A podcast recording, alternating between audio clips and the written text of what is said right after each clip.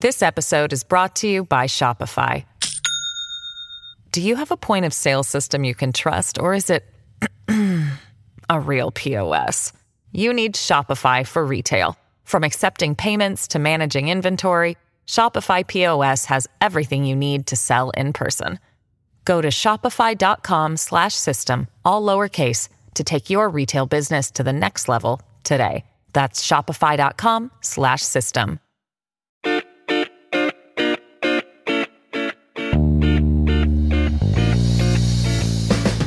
Hello and welcome to the Slate Political Gabfest for January 17th, 2019, the Pocketing Your Notes edition. I am David Plotz of Atlas Obscura. I'm in Washington, D.C. Emily Bazelon of the New York Times Magazine is on the West Coast, which means it's hella early, as you Californians say, wherever you are, Emily. Now I'm here for two days. I'll be a Californian. Exactly. It is really early. It's true. But here we are, ready to go. Can you tell us the nature of your visit to the West Coast? I am visiting the great Stanford University to do some reporting for um, an upcoming New York Times Magazine article. I, I really hope it is an up- upcoming New York Times Magazine article. There are a lot of really smart people at Stanford. That's my big discovery. Oh, yeah. Oh. That other voice, of course, is John Dickerson of CBS This Morning, who's in New York. Hi, Hi David. Sorry to just clamber in in the middle of your carefully orchestrated opening. Are you done now? Can we get the show going? On this week's show, the shutdown continues. The State of the Union is in doubt. How is this crazy situation going to resolve itself? Then, the extraordinary revelation that the FBI opened a counterintelligence investigation to determine if the president was acting on behalf of Russia.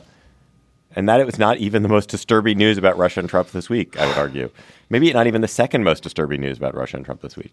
Then the House of Representatives moves to dissociate itself from Steve King. Even Republicans are moving to dissociate themselves from Steve King. Why now? What did he do? Why did it take so long?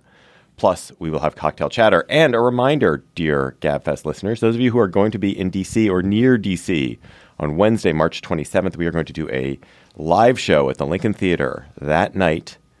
Go to slate.com slash live for information and tickets. And it is going to be a special show. We're going to do our regular great GabFest of the week, but you're going to get a, a preview, an advanced look at Emily's fantastic new book, Charged, the new movement to transform American prosecution and mass incarceration. It's going to be two week early preview. She's going to talk about the book and she will sign your book. So join us on March 27th at the Lincoln Theater, slate.com slash live to see the show and to support Emily.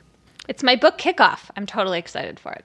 Wow. Doing a better job of selling it this yeah. week since last week. I was all nervous about it, but now I'm totally excited that that's uh, my first kickoff. Yeah, exactly. Here we go. Sunday, Sunday, Sunday. the president called back 50,000 federal employees to work without pay including more air traffic controllers, some people in the IRS, some people to, to, to issue permits for offshore drilling, of all things. These are people who were not deemed essential, but because the shutdown is dragging on and on, the president was like, screw it, they're essential. I want this to be done. We're not going to pay them. They can come do their work. The shutdown now in nearing uh, four weeks long as we tape is a total mess. Nothing is happening. We have government workers who are truly starting to suffer. They've lost millions and millions and millions of dollars in pay. We have people who receive federal benefits, whether housing benefits or food stamp benefits, who have lost or at risk of losing necessary funding for their lives. We have the first time in American history that we're not paying members of the military to serve. The Coast Guard is not being paid right now, yet has to interdict on our borders. TSA workers are frustrated. Air traffic controllers. I saw the head of the air traffic control organization saying that she believes that flights are less safe now because air traffic controllers are working on the at the edge. Meanwhile, a federal judge has declined to give federal workers who are being forced to work without pay the right not to work. But if this continues too long, I think we can get ready to hear about involuntary servitude. And then we have the news, of course, that Nancy Pelosi has essentially rescinded, declined to invite the president to the House to give his State of the Union address, citing the fact that security, security forces, security uh, necessary is will be stretched because these people are working without pay. And then before I before I get to John Emily, I just want to close with this amazing example of how screwed up the shutdown is that I read in in uh, one of the articles about it. So the White House has to notify these 800,000 people that they cannot that would not be paid. And so they made an initial notification, they have to make another notification again now that they're going to be not paid again. But agency officials do not know how to notify their employees, some of whom are working outposts around the globe. They cannot email these workers because the employees are not allowed to check their work email during a shutdown. The OMB held a conference call with a number of agencies Tuesday to, to discuss how to proceed, but could not come up with a solution. One idea was to send a certified letter to 800,000 employees, but because of the shutdown, the agencies lack the money to pay for the postage. It's insane, John Dickerson. That was a question. yeah. Yes, it is insane, David. And there we have our there we have our our ending. Um, you know, and then th- Thursday morning there were some soundings outside of the White House. Maggie Haberman wrote in the New York Times that the president privately said we're getting killed, and that he's feeling pressure for this. Um, but then there's also, you know, reporting that says he's feeling pressure, but he's not changing his position. Um, and we should note that the, the, the polling is pretty clear here on um, where the country is. The Pew Research Center did a very thorough uh, examination, and the people who disapprove of doing significant more funding to uh, a border wall, it's 18 points deficit between those who are against it uh, versus those who are for it. So if you if you were supporting a policy that was 18 points underwater, usually you would get away from it. Usually you would go talk about something else. In this case, and I've been trying to think through how to say this, and I think this is fair, which is that the president is already, I know I've kind of said this on the show before, but he's already taking emergency measures. And the emergency measures is to um, uh, put federal workers through this for the purposes of um, gaining leverage to uh, get his policy about the wall to be put forward. So, I mean, I think to think about that in those terms is important because it's not only that he a, has an unpopular policy here, though, but it's not. He doesn't just hold an unpopular policy. He is choosing to to have all of this um, these ramifications in the furtherance of that policy. That's where we are, and I don't know where we're going from there. Emily, Nancy Pelosi has called for rescheduling the State of the Union, either to have the president submit it in writing or to only give it after this shutdown is passed. Is that a legit move, or is that just pure theatrics, or maybe both? I kind of think both. I mean, I think it's a way for Pelosi to signal that she just doesn't need Trump. And I mean, surely it plays well with the Democratic base to, you know, basically like diss him in this way.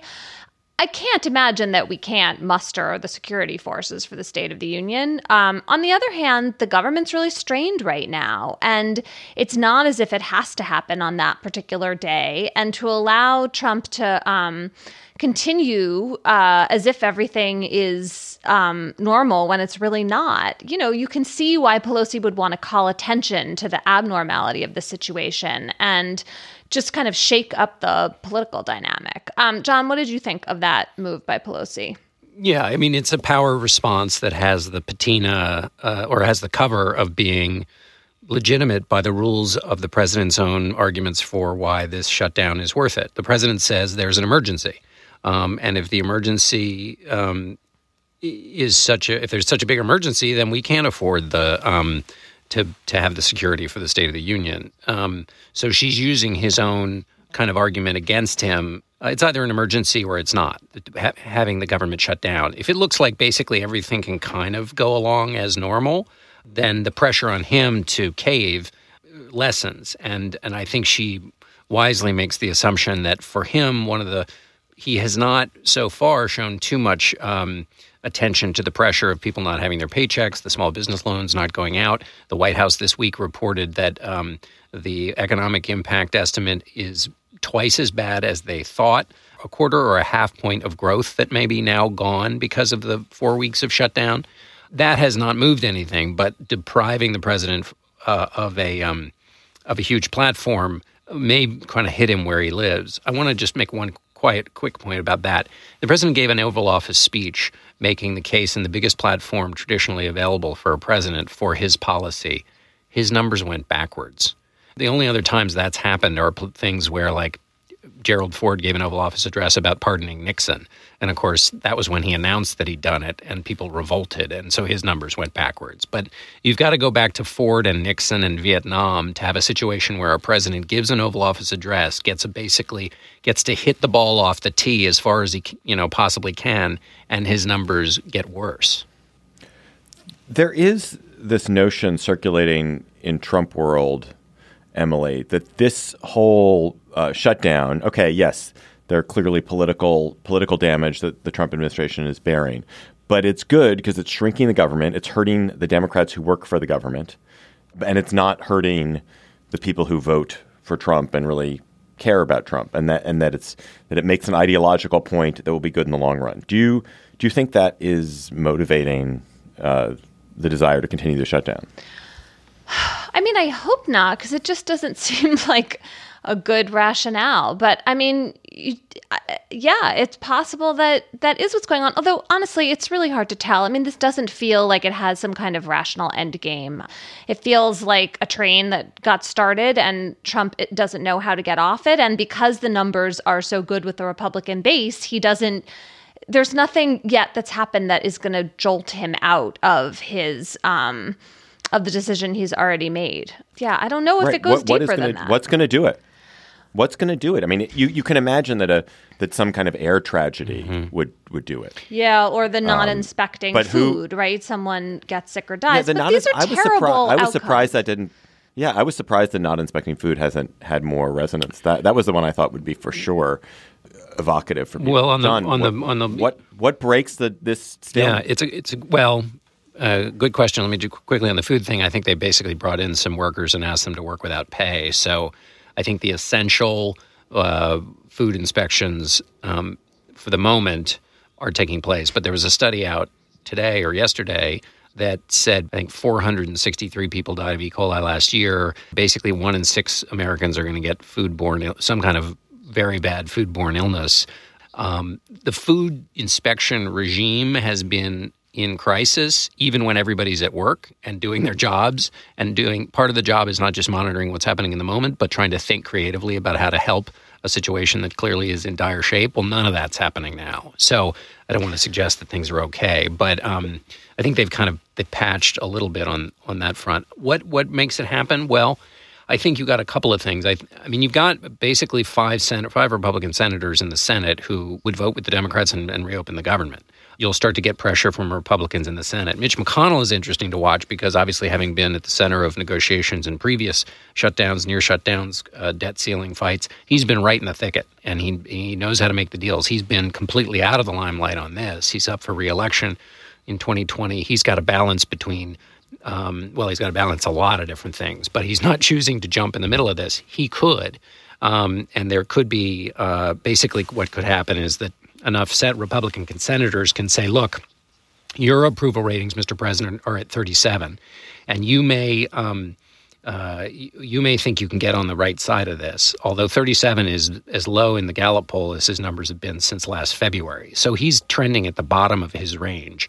Um, and uh, you know, your the spillover effect here is starting to um, damage the other Republicans, um, and that's going to be bad for uh, bad for the party. So I guess that's one of the places where you could have this damage come in. Also, if this is a big, huge thing, people can't forget that it feels like to me could attach to um, lots of the other Trump chaos. And if at the end of the day this becomes the kind of thing where people think, gee, that was a huge waste of time with no planning, no strategy, and there was all of this damage done to economic growth and people's lives.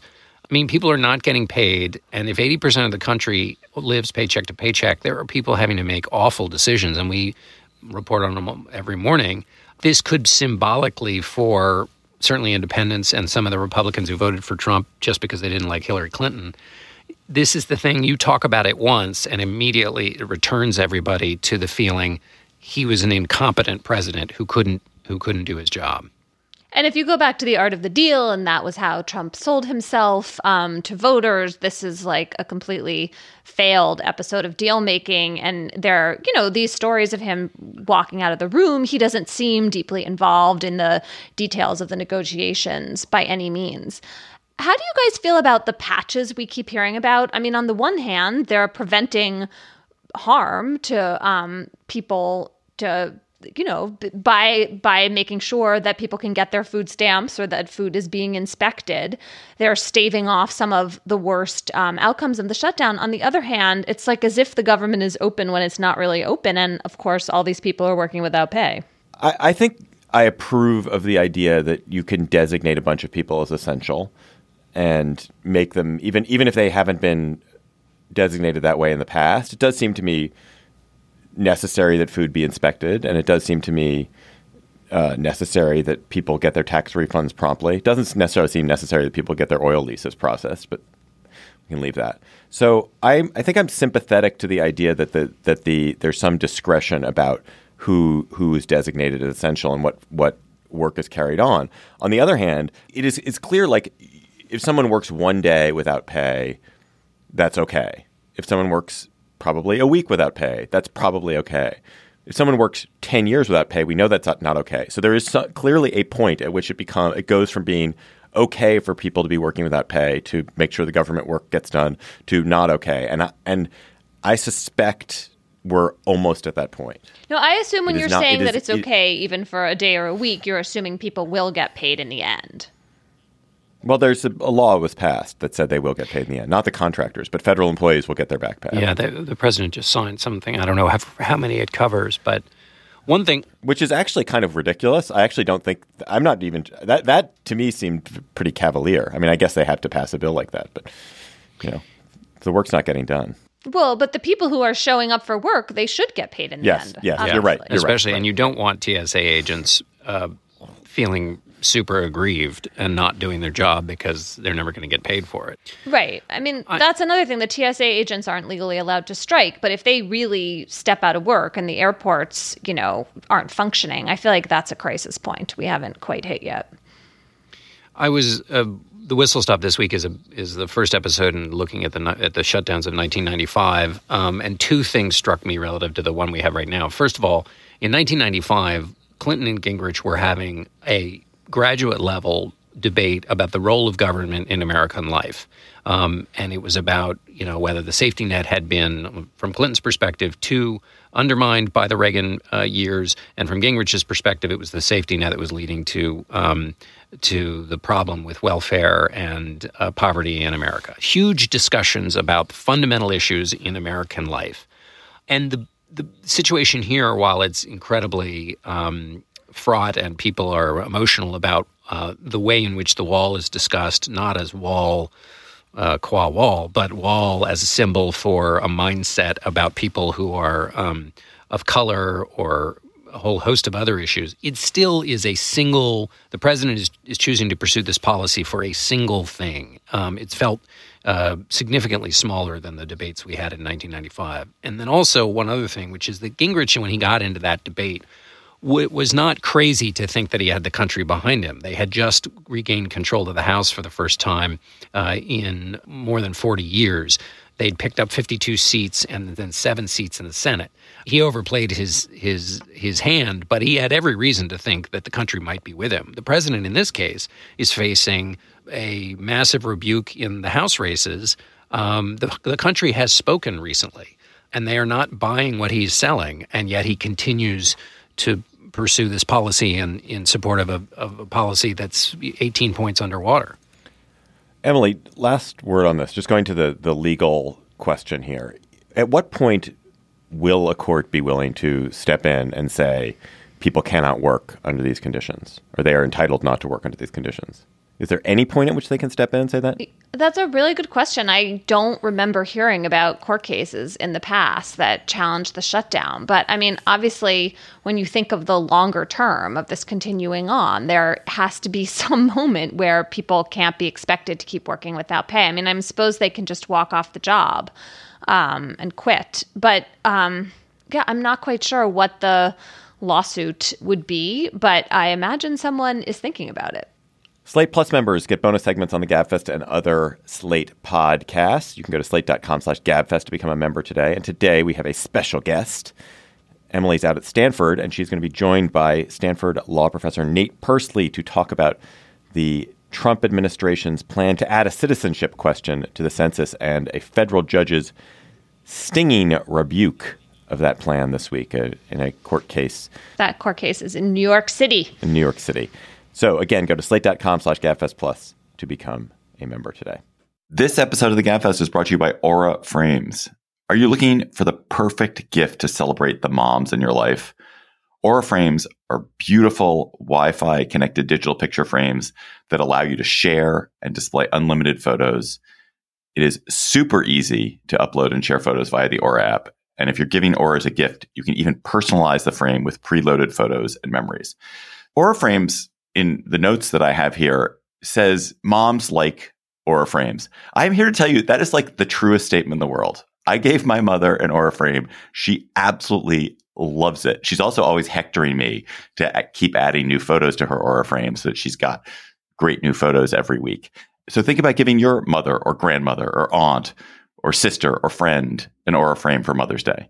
It was named the best digital photo frame by Wirecutter and selected as one of Oprah's favorite things. Aura frames are guaranteed to bring joy to moms of all ages. And right now, Aura has a great deal for Mother's Day. Listeners can save on the perfect gift by visiting auraframes.com to get $30 off plus free shipping on their best-selling frame. That's A-U-R-A frames.com. Use code GABFEST at checkout to save. Terms and conditions apply.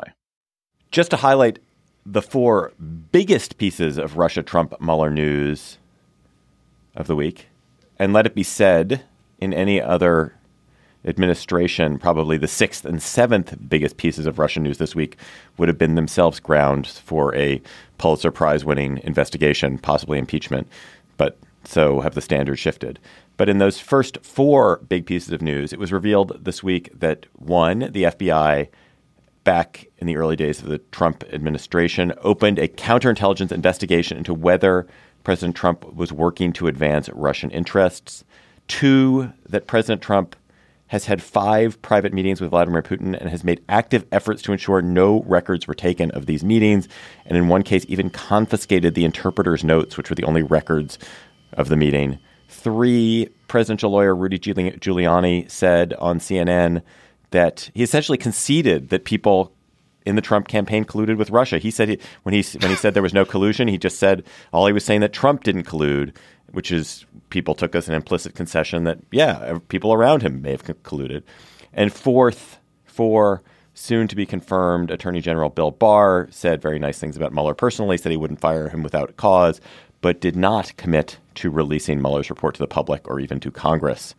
So, Emily, I, I I because I'm slightly sleep deprived, I didn't really understand why the news of the counterintelligence investigation was so important. Why why was it important? Well, there was like a split over whether it was like a huge deal or a nothing burger, right? Well, can you explain that split? Uh, yes, I just wanted you to confirm, but no, apparently not. Um, yeah. So, on the one hand, we have known for a long time that counterintelligence is part of the Mueller investigation, and that obviously Mueller has been investigating Trump for obstruction of justice. And we also knew that the whole point and scope of the investigation is about what the Russians did to try to interfere with the 2016 election. Um, and there's been lots of kind of assumption and, you know, g- pretty well grounded speculation that one of the questions is whether Trump in some way, you know, is compromised and Russia has something on him. We've talked a lot about that.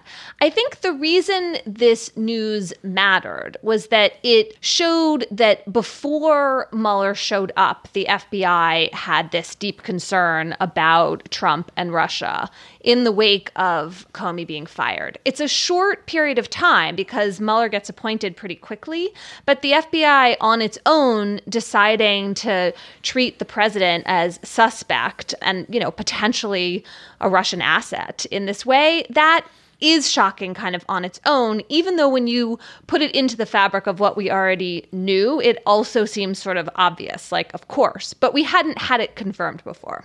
It's hard, it is hard to um, know where to pick up on this and to, but I'm uh, still trying to catch up with what Rudy Giuliani said. By the way, in defense of the president, I mean, this is the person who's supposed to be helping Yeah. the president.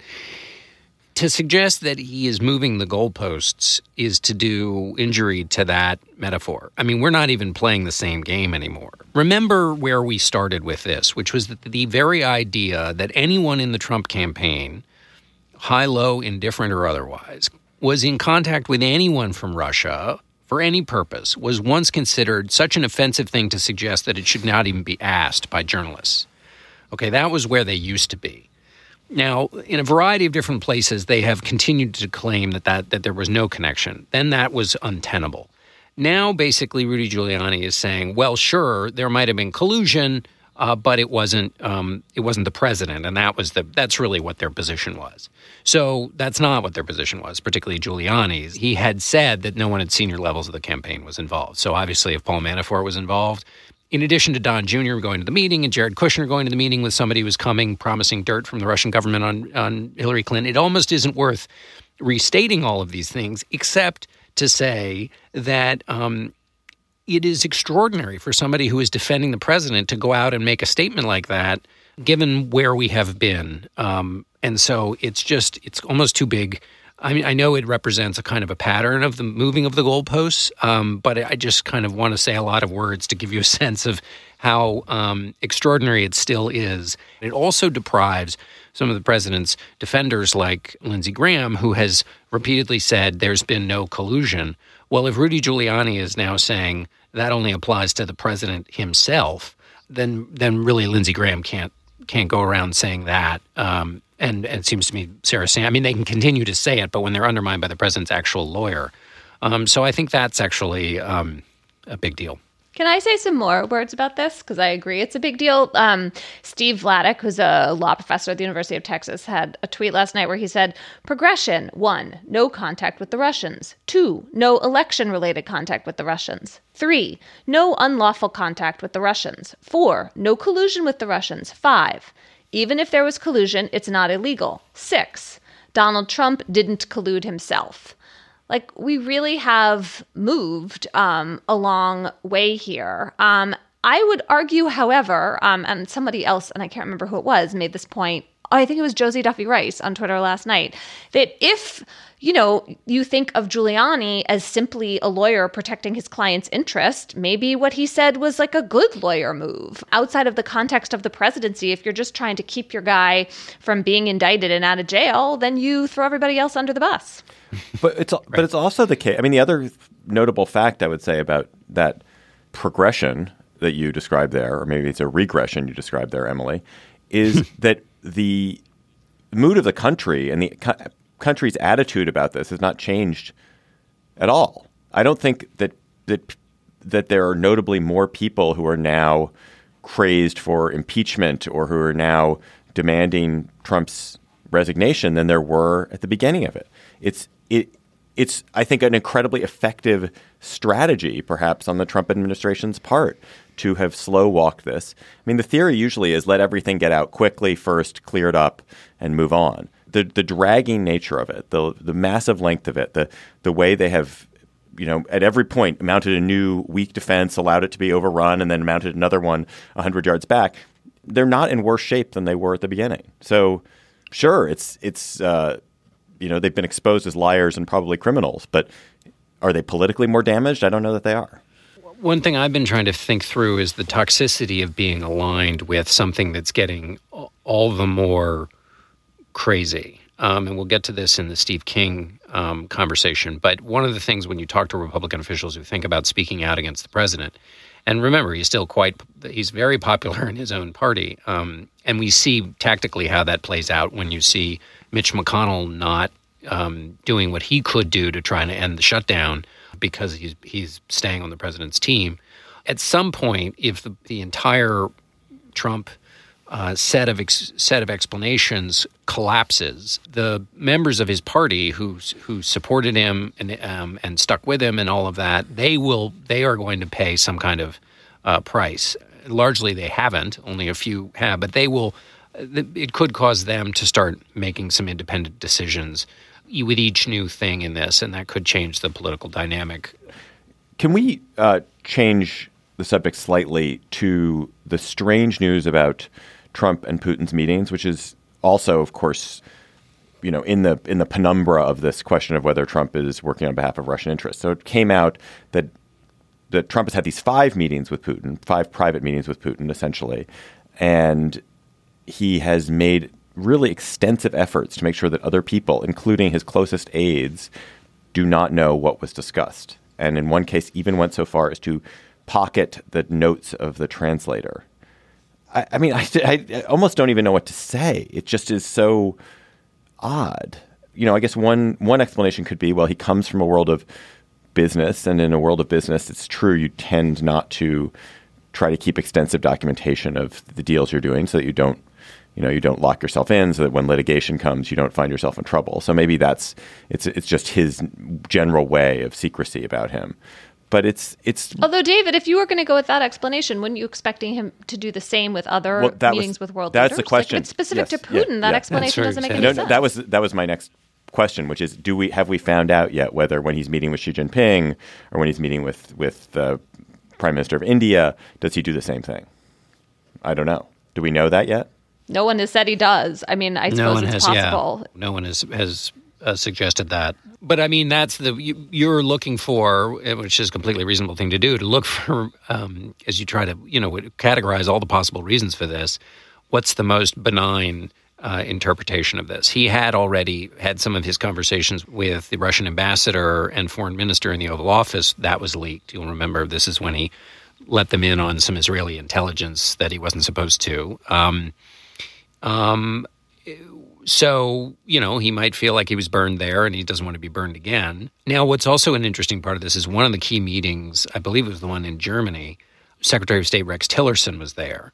So uh, Tillerson has not talked about what, what happened at that meeting, but there is another source who is able to be interviewed about that meeting. And the House Democrats are thinking about subpoenaing the interpreter, and you wonder I don't know whether Mueller would have cause to do that. That's you know there are ways that you can find out what what happened, and I would be very interested to see. It seems to me the House can make a national security case for why it would be worth subpoenaing the interpreter. Right, although there will certainly be a claim of executive privilege about that, right? And Mm-hmm. we're going to see these clashes repeatedly in the coming months about the subpoena power of the House and what the White House does and doesn't have to turn over. It's not like the House asking for something means that the House is going to just get it. Sure. Yeah. Oh, absolutely. I mean, it's it's quite disturbing that the staff of the White House is so ineffectual and so weak that they are unable to protect this this essential national security interest of having the president's words documented and and maintained. Because you think about the Secret Service. If the Secret Service tells the president, you know, don't get on this flight now, the president doesn't get on the flight. The president will heed the Secret Service. I think when it comes to security issues, presidents are incredibly respectful of the Secret Service's determination and judgment and and counsel. It's disturbing that here are these other people who are experts, who have experience, who are speak for the national interests of the country, and the president just doesn't listen to them, or that they don't ex- exert themselves to tell him you have to have somebody in these meetings, you have to record them, we have to know what's happening. It's a sign of, I mean, just your point about incompetence. It's a sign of how incredibly incompetent and careless this government is. And also, when you go back to the, the business analogy, the reason that to me it seems breaks down is that any business uh, executive who has been a part of a huge organization, which Trump wasn't, I mean, his was a small, uh, it was maybe large in not dollars, but was a small organizational structure. If you've been in charge of a large organizational structure, you know that decision making can't happen in the mind of one person. And in fact, all of the the business um, kind of current business thinking now about teams really accentuates this which and so it's it's leaving aside the national security implications it's just a super disordered way to operate a presidency jack kennedy in 1961 in vienna met with khrushchev and only wanted the interpreters to be there. He wanted no aides in the room. That was to create a condition where he could have a kind of heart to heart with khrushchev who ended up kind of stealing his lunch in that meeting. But he didn't do it for the purposes of keeping everybody else out in the larger discussion. So when the meeting breaks, he goes and talks to everybody about what happened so that they can have an aligned uh, foreign policy that benefits from the best minds being able to put their brains on the on on the situation as it stands. Um, so just from a purely kind of proper way to run a railroad, um, this is uh, this is incredibly disordered. And it means that it's very possible that the administration and the person leading it are are operating at basically total cross purposes on a key geopolitical matter. It's also just really strange, like, especially because Trump knows that Russia and Russian interference are the subject of an investigation, that there's a swirl of suspicion and questions around him and his relationship with Putin. So it just seems to be quite provocative. Um, I mean, I suppose he, Trump could have thought that no one would ever found out, find out that we didn't have any record of these meetings. But it, it's a political risk that he has taken, and it yeah. just makes me deeply wonder why. I um I thought you just said a squirrel. Yeah, although that's around. that's fine. A squirrel of confusion. yeah, right. Excited for a squirrel of confusion.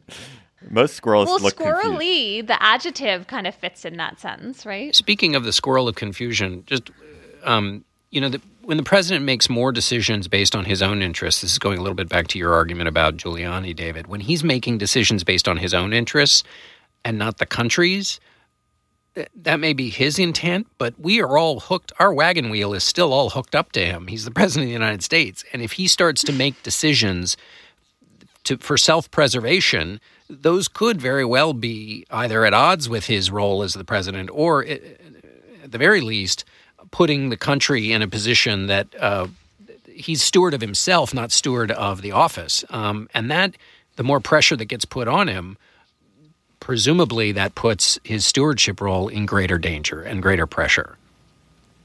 That is very well said, John. I want to close Indeed. actually with one one question to you, Emily, which is uh, Bill Barr up testifying before the Senate uh, for his confirmation to in order to win confirmation as Attorney General.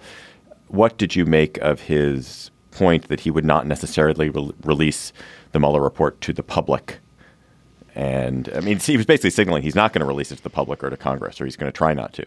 Why? Why do you think he said that? And does that set up a, a significant fight? Do you think, or is he just automatically going to win that?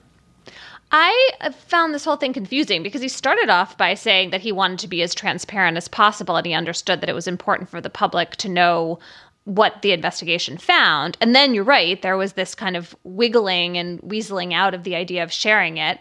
I mean, there is this two part process where Mueller makes a report to the Attorney General and then the Attorney General reports out to Congress. And it's not clear that uh, Barr would have to, uh, if he is Attorney General, would have to share everything in Mueller's underlying report to him with the Congress and with the public. And it felt to me like he was going as far as he could to reassure Democrats and maybe some Republicans who want to make sure the Mueller investigation is completed that there's going to be this incredible hunger and appetite, obviously, for the every detail of Mueller's findings. And the fact that Barr wouldn't commit himself to necessarily releasing all that information, it's dismaying. It should factor into the confirmation vote and to how we think of his role. I mean, the other thing about Barr that I just cannot square in my own head is during the hearings, and of course, this made perfect political sense, but he went out of his way to talk about how fair minded he thought Mueller was. No, Mueller wouldn't engage in a witch hunt. They're good friends, yada, yada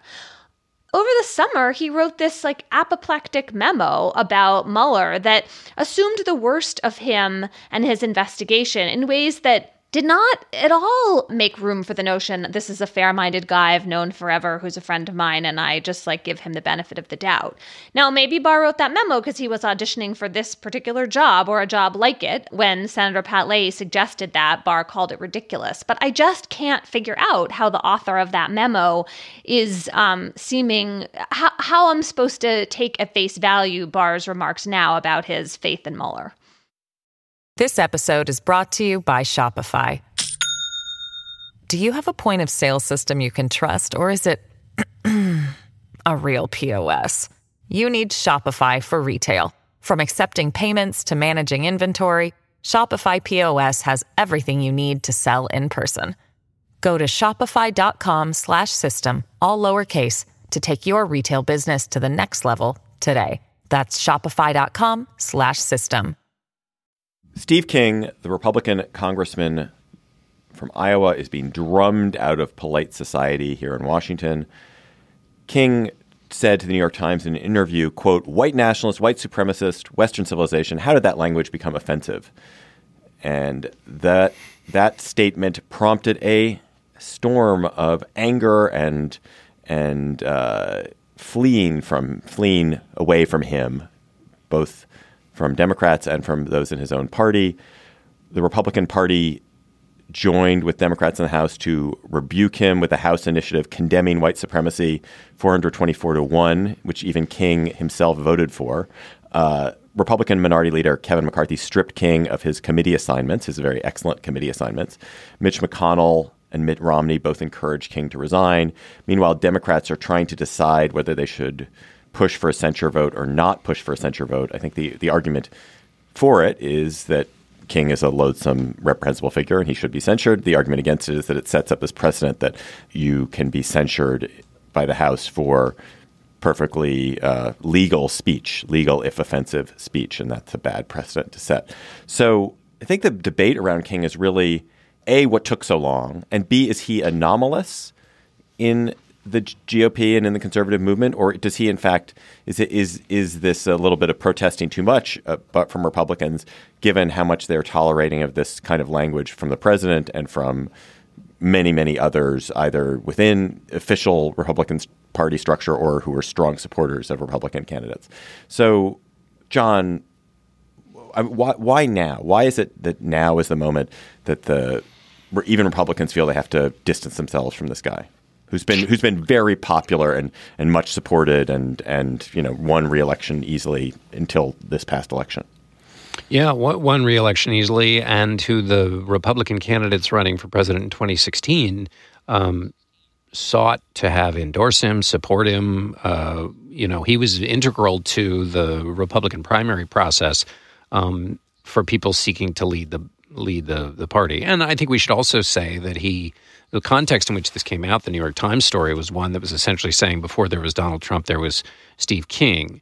So the mindset, approach, and policies that are at the heart of the president's policy decision to um, push for border wall funding, even to the point of shutting down the government, that's super closely associated with this person. And so now the House Republicans have decided that he is not, that he didn't just misspeak right? I think that's as I've been thinking through this. Let's say he said something dumb out loud, but there was no evidence in the rest of his background um, that uh, suggested that this was anything more than kind of a dumb slip up, or as he tried to argue for it, kind of he was making a rhetorical point. His words got kind of jumbled in the conversation. He didn't really mean this. They would have far less uh, standing to say this, but they made the decision that um, a this was not just a random slip up B, that he was very likely to do it again in some context because the um, is it the Overton window that's been opened by President Trump? But the the things you can say and get around saying by saying, "Oh, don't be so politically correct," that is really opened. Um, and so he might say it again. And the Republican Party just lost almost 40 seats in the House in this last election. is is has a very bad reputation with some key constituency groups like suburban women, who will be important for the presidential race and other races. And because of the president, you have a situation where the president's own behavior and actions is supported by the party and ratified because because there are people who don't want to split from the president. So you have in a situation where the president ran an ad suggesting basically that Democrats basically loved members of MS-13 and they showed this cop killer in the ad, and it was uh, people found it so offensive that networks didn't run it. Um, Republicans spoke out about how offensive it was. The chairwoman of the Republican Party said there wasn't anything offensive about it at all. That's because she has to back up her president. So if you've got that kind of adhesion to actions being taken by the president, it leaves you much less room to have a Steve King in the world. And yet, I mean, fundamentally, I think what's going on here is the sort of strain in the Republican Party, which Trump has completely embraced with Jeff Sessions and Steve Bannon, um, were also spokespeople for this longing for a whiter America, for an era in which the number of people of color in the country was not growing, a kind of vision of America as threatened and declining because it is going to be less white. And the Republicans can't really figure out how to disentangle themselves from that strain of thinking. I mean, certainly there are Republicans who disavow it, but it in Trump, they basically have, you know, a champion of that way of thinking. And when you look at all of King's comments and remarks and, you know, endorsement of fringe right-wing politicians, what you see, I think, is is that worldview, which is basically, well, it's it's racist. And it's also it is white supremacist and white nationalist. And so his willingness to bandy about those words, it's it's all of a piece. And and I don't think you can just, you know, kick Steve King off a couple of committees and say that you've taken care of it. Right. Although I, he to go back to the Overton window, the Overton window is this idea that that you can shift the boundaries of what is acceptable conversation, and in shifting those boundaries, you basically change the terms of the debate and get policy gains. And and it is certainly the case that King and I would say Steve Bannon and Donald Trump have been Overton windows shifters on race and and how we talk about immigration and how we talk about immigrants, and they've been very effective. And so so insofar as you can mute one of those voices and and and say one of those voices is is not uh, legitimate and is and represents something that is anathema to the American idea, that helps shift the window a little bit back towards the direction I think it should go, which is to be more welcoming and, and not white supremacist supremacistine so so I don't think it's nothing to it's, I don't think it's nothing to even at this late stage to to stand up against him and say his values are anathema. I don't think it's nothing. It's just not sufficient. Sure. Yeah. Yes. Uh, definitely not sufficient. It, yeah. Also, I think we should be. Um, I mean, think about it. We are ten years, you know, almost to the day of the inauguration of the first African American president, who was elected by breaking through the system essentially in the Iowa caucuses and then won Iowa as a Democrat, which is a big deal. And you now have a very popular congressman from that state being sanctioned for being sound being sorry, the determination being made by Republicans that he's okay with white supremacy, which is the idea that white people by virtue of their skin color are better than other people. That's a quite a distance uh, in 10 years. And I think needs to be talked about in stark terms for all the reasons Emily said and for the reasons, I mean, this didn't just come out of nowhere. And regardless right. of how much you want to apportion blame to someone here or there or the other thing, the nature of the decision the Republicans made was that this was more than just a momentary slip up. Where do they put the origins of this?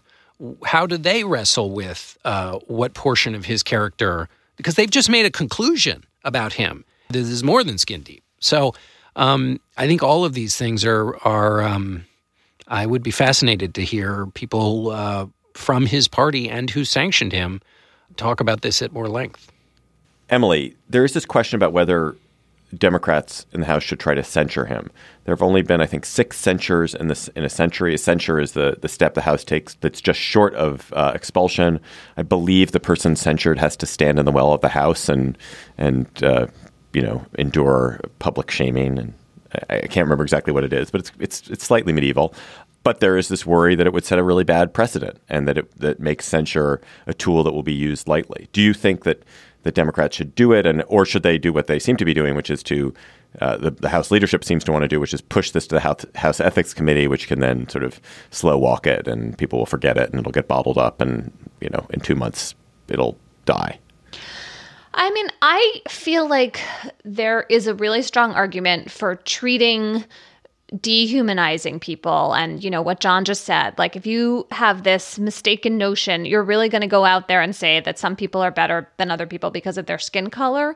It's okay to name that as distinct and as worthy of censure in a way that other kinds of behavior wouldn't. I'm okay with that idea that this is distinct and disturbing in a way that demands a particular kind of response and that shaming is actually like perfectly appropriate I also don't feel super strongly about it. I mean, I just I tend to not care about these ceremonial responses and I think what really matters is what John was just arguing about a reckoning within the Republican Party that goes deeper. I guess the other thing I wonder what you guys think about is this discussion in the press about using the word racist for King's remarks and some amount of what just seemed to me to be kind of like lily-livered uh, you know, wimpiness about not wanting to use this word. And I feel like this is this I guess this has to do with the Overton window opening up on talking about prejudice, but it reminds me of the debate over using the word lie for Trump because the notion here is like, well, we can't use the word racist unless we know what was in someone's heart.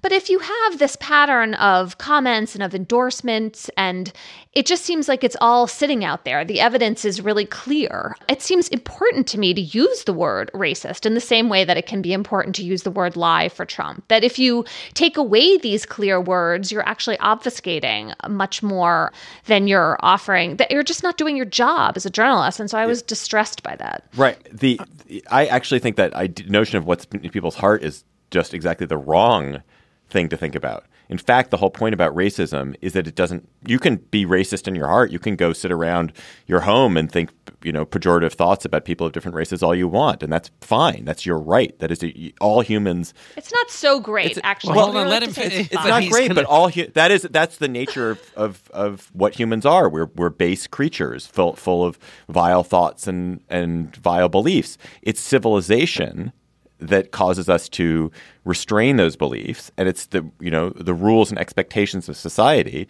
that cause us to restrain those beliefs and not to not express them and act on them in ways that are cruel offensive dehumanizing. And so you know I, I don't I couldn't care less what's in his heart. It is simply the public actions that matter, and so that to me is a is a non argument. It's it, it, we we we don't. It does not matter what is in someone's heart. It only matters what they do, because in everyone's heart is is a mix of things which are grotesque and noble. uh, I thought you were going to come around to somewhere else. So I'm back with Emily on the. I disagree on the what's in your heart, but I know that's also.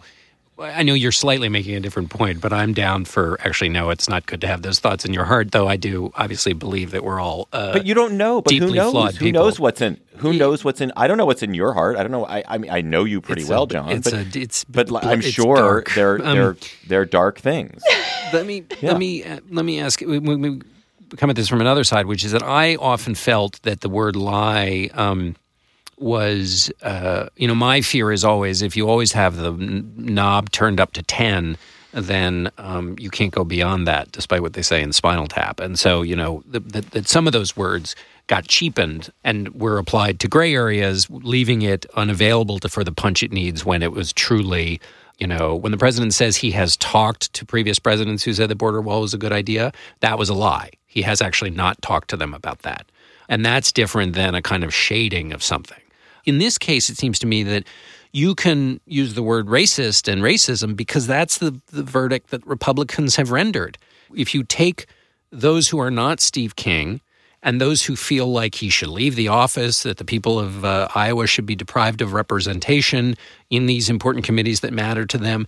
These are, by the rules and standards they've created, big sanctions, a big deal. And so they have said that this is of this weight.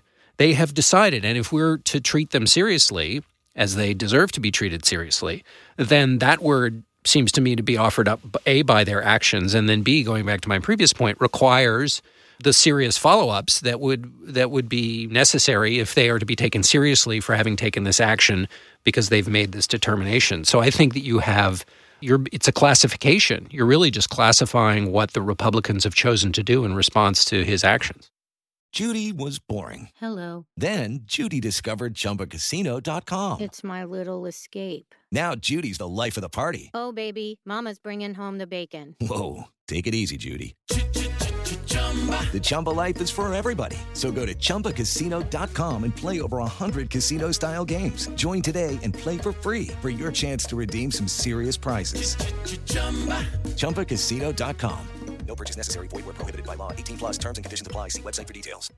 So let's go to cocktail chatter when you have been censured by your family and have been exiled to the front porch of your house with just a drink and one companion. Emily, what will you be chattering to that one companion about? I always feel like when you actually set this up and then I just say what I'm going to talk about, it's like humiliating because it just sounds like the most boring cocktail party in the world. But I have more to say about William Barr at this um, erstwhile cocktail party. You know, we're so focused on the Mueller investigation and these kind of basic rule of law questions that we're not even talking about all the policy issues that the attorney general touches and influences. So, Barr, um, asked about the bipartisan criminal justice reform that Congress passed in January, said yes, he would implement it, but um, he believes that the you know harsh sentencing penalties of the 80s and 90s are responsible for the decline in crime. There's that is just there is little evidence to support that. I mean, they had some modest impact, small, but that as a characterization of why crime has declined in the United States is wrong and depressing. Barr also said that he thinks the criminal justice system is just as fair to black people as it is to white people. There is a lot of evidence showing precisely the opposite. He also aligns with Trump on the wall, on the border, on denouncing sanctuary cities. So basically, on immigration. He may not bring quite the same excitement to this topic as Jeff Sessions, but I don't think we're going to see any kind of policy shift in the Justice Department for this. And I just want to remind uh, everyone that um, the Justice Department does all these other things that we need to be keeping an eye on. John, what is your chatter? My chatter is, uh, well, it's log rolling. I don't do this much. Um, I think.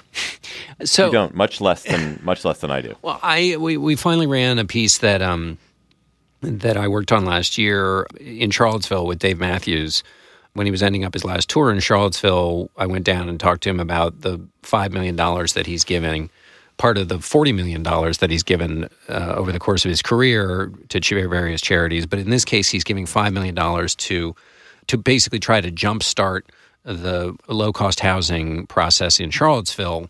There are about 400 um, units in Charlottesville, all in need of significant repair. Buildings with elevators that don't work, the, the counters and and um, kitchen areas are uh, are really in in rough shape.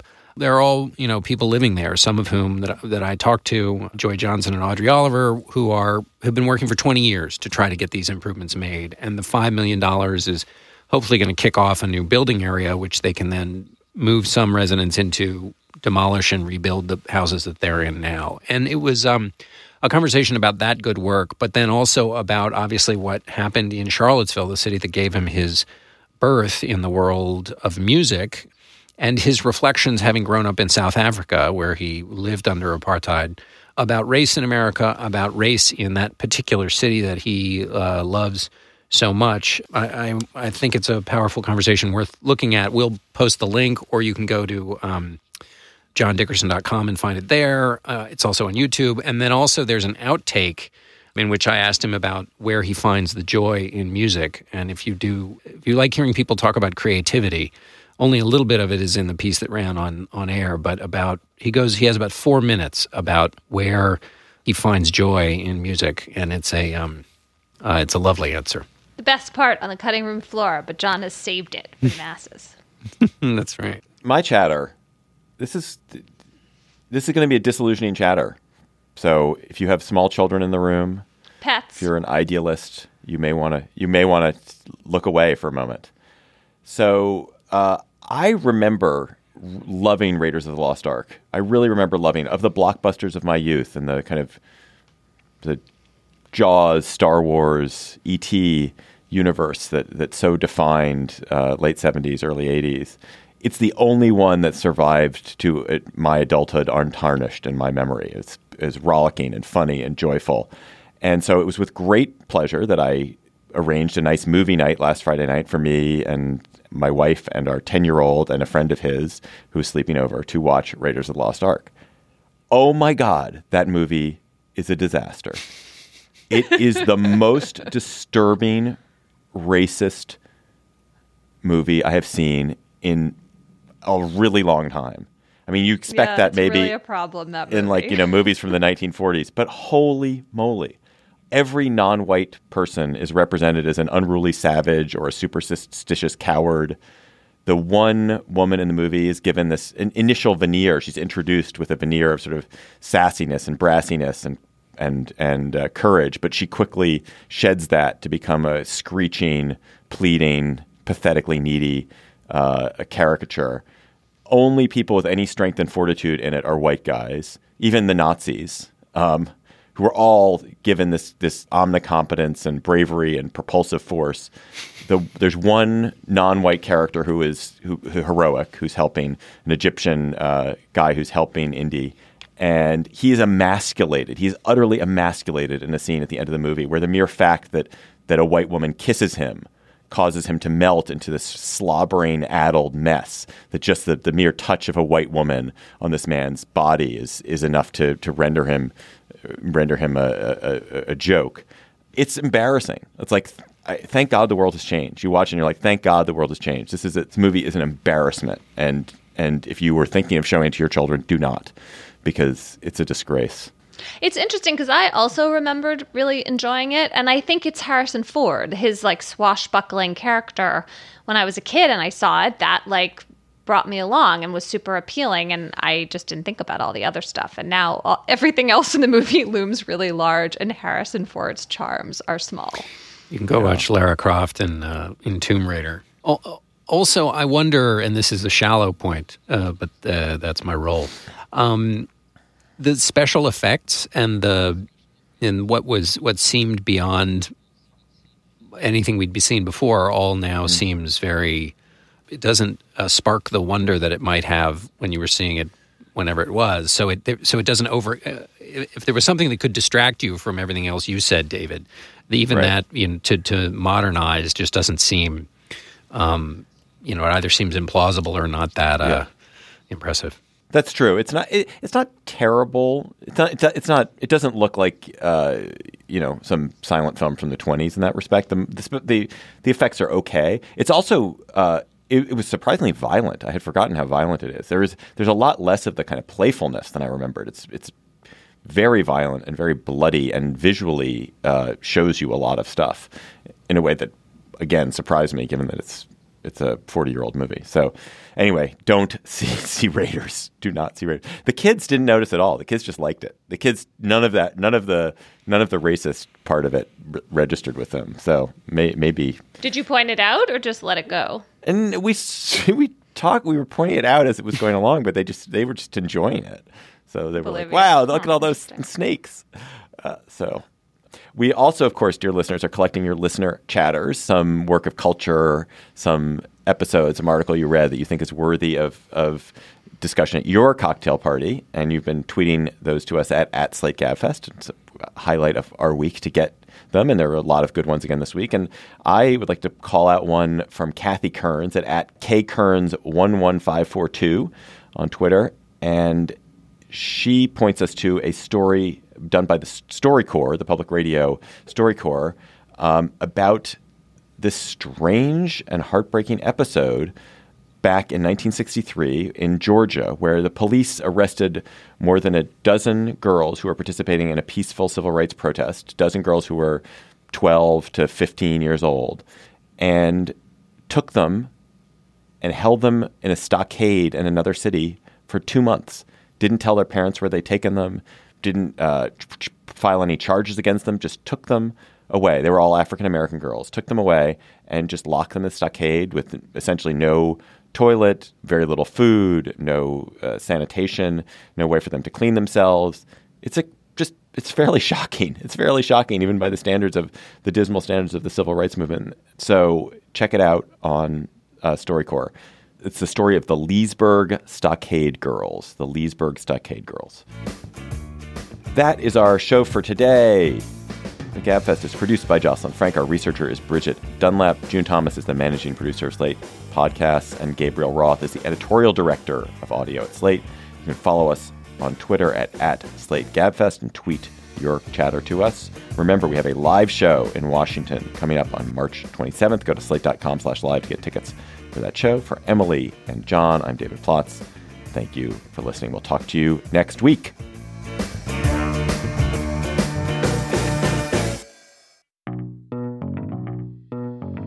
Ever listen to podcasts with your kids? It's a great way to keep them entertained and engage their minds without relying on screens. I want to tell you about a new kids history podcast hosted by me, Joy Dolo. It's called Forever Ago, and I teamed up with the producers of the award winning kids podcast, Brains On, to make it. Forever Ago dives into the amazing backstories of everyday stuff, like emojis, video games, and skateboards. We use games, skits, and kid co hosts to keep the whole family engaged while teaching listeners to think critically about history. Along the way, we'll hear some incredible stories, like how a curious teenager revolutionized skateboarding, Gnarly. how alarm clocks used to just be people, Rise and shine. and how the poop emoji almost didn't happen. You can find Forever Ago on Apple Podcasts or wherever you listen.